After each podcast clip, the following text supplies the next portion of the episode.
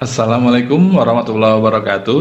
Terima kasih teman-teman uh, masih mendengarkan, masih belajar bersama dengan podcast Ren, podcast yang ngobrolin kajian keislaman yang kontekstual dan kontemporer. Dan di episode kali ini kita akan membicarakan kembali, melanjutkan obrolan dan bahasan kita terkait filosofi sholat.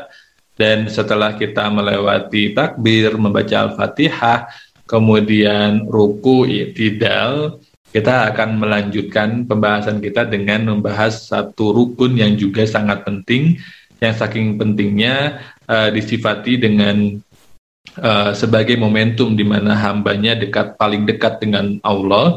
Dan uh, bagaimana kata ini juga sering menjadi kata ganti sholat sebagaimana uh, ruku dalam beberapa ayat di dalam Al-Quran. Dan pada bagaimana masjid uh, sebagai yang secara harfiah berarti tempat sujud itu secara kultur kita itu lebih besar ketimbang musola yang secara harfiah adalah arti sholat. Kita akan membicarakannya dan pertanyaan pemantik pemandu yang akan kita gunakan adalah kenapa sujud disifati sebagai momentum kita paling dekat dengannya. Kita melihat sholat sebagai momentum kita bermuajahah dengan Allah, bertatap muka, bertemu secara personal, um, dan proses pertemuan itu jarak paling dekat kita dalam proses tatap muka itu adalah ketika kita sujud. Bukan ketika kita kiam bukan ketika kita berkomitmen dalam iftitah bukan ketika kita mengenakan perspektif dan kacamata al-fatihah bukan ketika kita memberikan penghormatan dan mengagungkannya dalam buku, bukan ketika kita menyadari bahwa untuk berlaku adil perlu pertolongannya, tapi ketika kita sujud. Nah, kita akan coba membedah, mentadaburi situasi tersebut. Kalau dalam pandangan saya, kita saya akan memulai dengan definisi dari sujud itu sendiri yang uh, secara umum dia memiliki um, definisi turun, condong, tunduk dan merendahkan diri dan ini bisa menggambarkan proses gerakan sujud yang dia uh, mendorong kita untuk um, turun ke bawah dan kemudian meletakkan kening kita ke tempat kita uh, sujud gitu. Kalau dalam uh, kitab-kitab fikih biasanya juga disebutkan bahwa ada tujuh anggota badan yang dia harus melekat dengan tanah ketika kita sujud, yaitu kening. Yang kening itu secara spesifik juga dipersyaratkan harus terbuka, harus menyentuh tempat sujud yang dianalogikan seperti menyentuh tanah yang merupakan asal saripati kita diciptakan kemudian kedua telapak tangan, kemudian kedua lutut dan kedua jemari uh, kaki seperti itu. Dan proses ini uh, menunjukkan sikap merendahkan diri. Kenapa? Karena kepala uh, posisinya ada bahkan di bawah uh, pantat kita gitu. Dia diletakkan ke tanah sehingga menunjukkan kehinaan. Dia posisinya juga di bawah um, pantat sehingga juga men mengisyaratkan, menganalogikan menjadi simbol bagi kerendahan. Dan sekali lagi tentu saja sebagaimana ruku, sujud juga menjadi proses untuk melatih kita menyadari posisi kita sebagai hamba yang nihil, hamba yang tiada, yang uh, tidak ada yang mewujud kecuali hanya Allah, kesadaran bahwa bahwa kita sama sekali jangankan pusat alam semesta gitu. Pemeran figuran di alam semesta pun bukan kita ini hanya zarroh kecil yang yang tidak ada artinya gitu. Sujud melatih kita untuk melakukan untuk menyadari kehinaan dan uh, kehinaan dan ketidak ketiada artian kita sehingga kita itu menumbuhkan kerendahan hati menumbuhkan kesadaran posisi kita sebagai si pencinta dengan kekasih yang maha uh, luhur gitu dan ketika berbicara soal mahal luhur, uh, kita juga berbicara soal um, ayat yang menjadi uh, kemudian dalam tanda kutip katakanlah ya inspirasi untuk kemudian Nabi diperintahkan untuk menggunakannya sebagai doa di dalam sujud. Yang dikutip dalam Mi'anah itu adalah al-a'la sabihis marabbikal a'la. Uh, di mana kita diperintahkan untuk bertasbih kepadanya yang maha luhur dan penggunaan mahal luhur ini menjadi menarik dalam sujud bagi saya karena secara secara aktivitas sujud ini membuat kita menjadi sangat rendah. Dan kerendahan ini kemudian secara apa ya secara kemampuan pengetahuan keruangan kita ini menunjukkan bahwa Allah ini maha luhur. Walaupun Allah tentu saja melingkupi segala tempat tapi dengan keterbatasan kata-kata dan pengetahuan kita kita bisa memposisikan Allah sebagai maha luhur yang yang agung yang luhur segala-galanya dan kita rendah banget gitu. Nah, semakin kita merendahkan diri, semakin Allah menjadi maha luhur di dalam hati dan benak kita, semakin sesuai itu dengan konteks posisi pencinta dan kekasih, maka semakin dekatlah kita dengan hubungannya. Sebaliknya, semakin kita merasa luhur, merasa tinggi, eh, kita mengkontra dengan kodrat bahwa kita rendah dan nihil, kita kemudian menjadi jauh dari kasih sayangnya.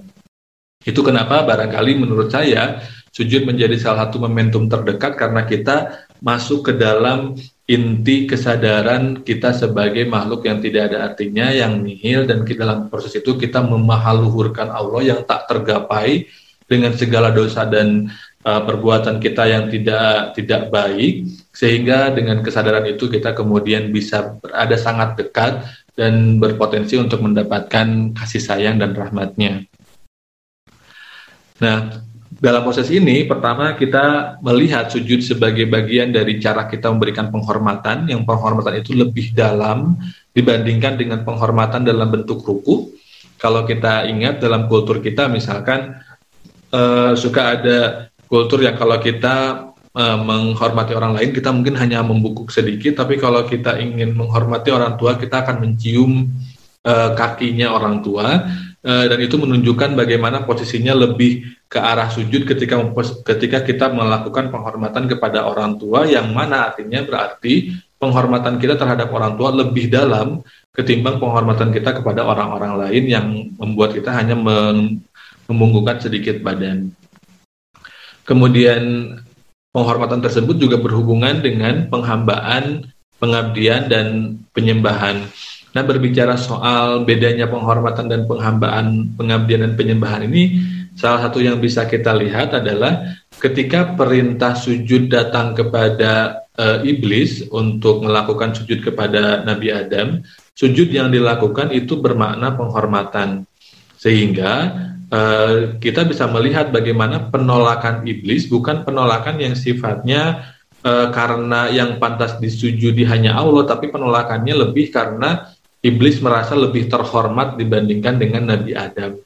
Kalau alasan iblis adalah tidak mau menghamba atau mengabdi atau menyembah selain kepada Allah, maka sujud dalam proses itu berarti kan sujudnya penyembahan. Tapi karena alasan iblis adalah karena iblis merasa lebih mulia, lebih terhormat, karena diciptakan dari api, sedangkan uh, Nabi Adam dari tanah, maka sujud dalam proses itu adalah penghormatan.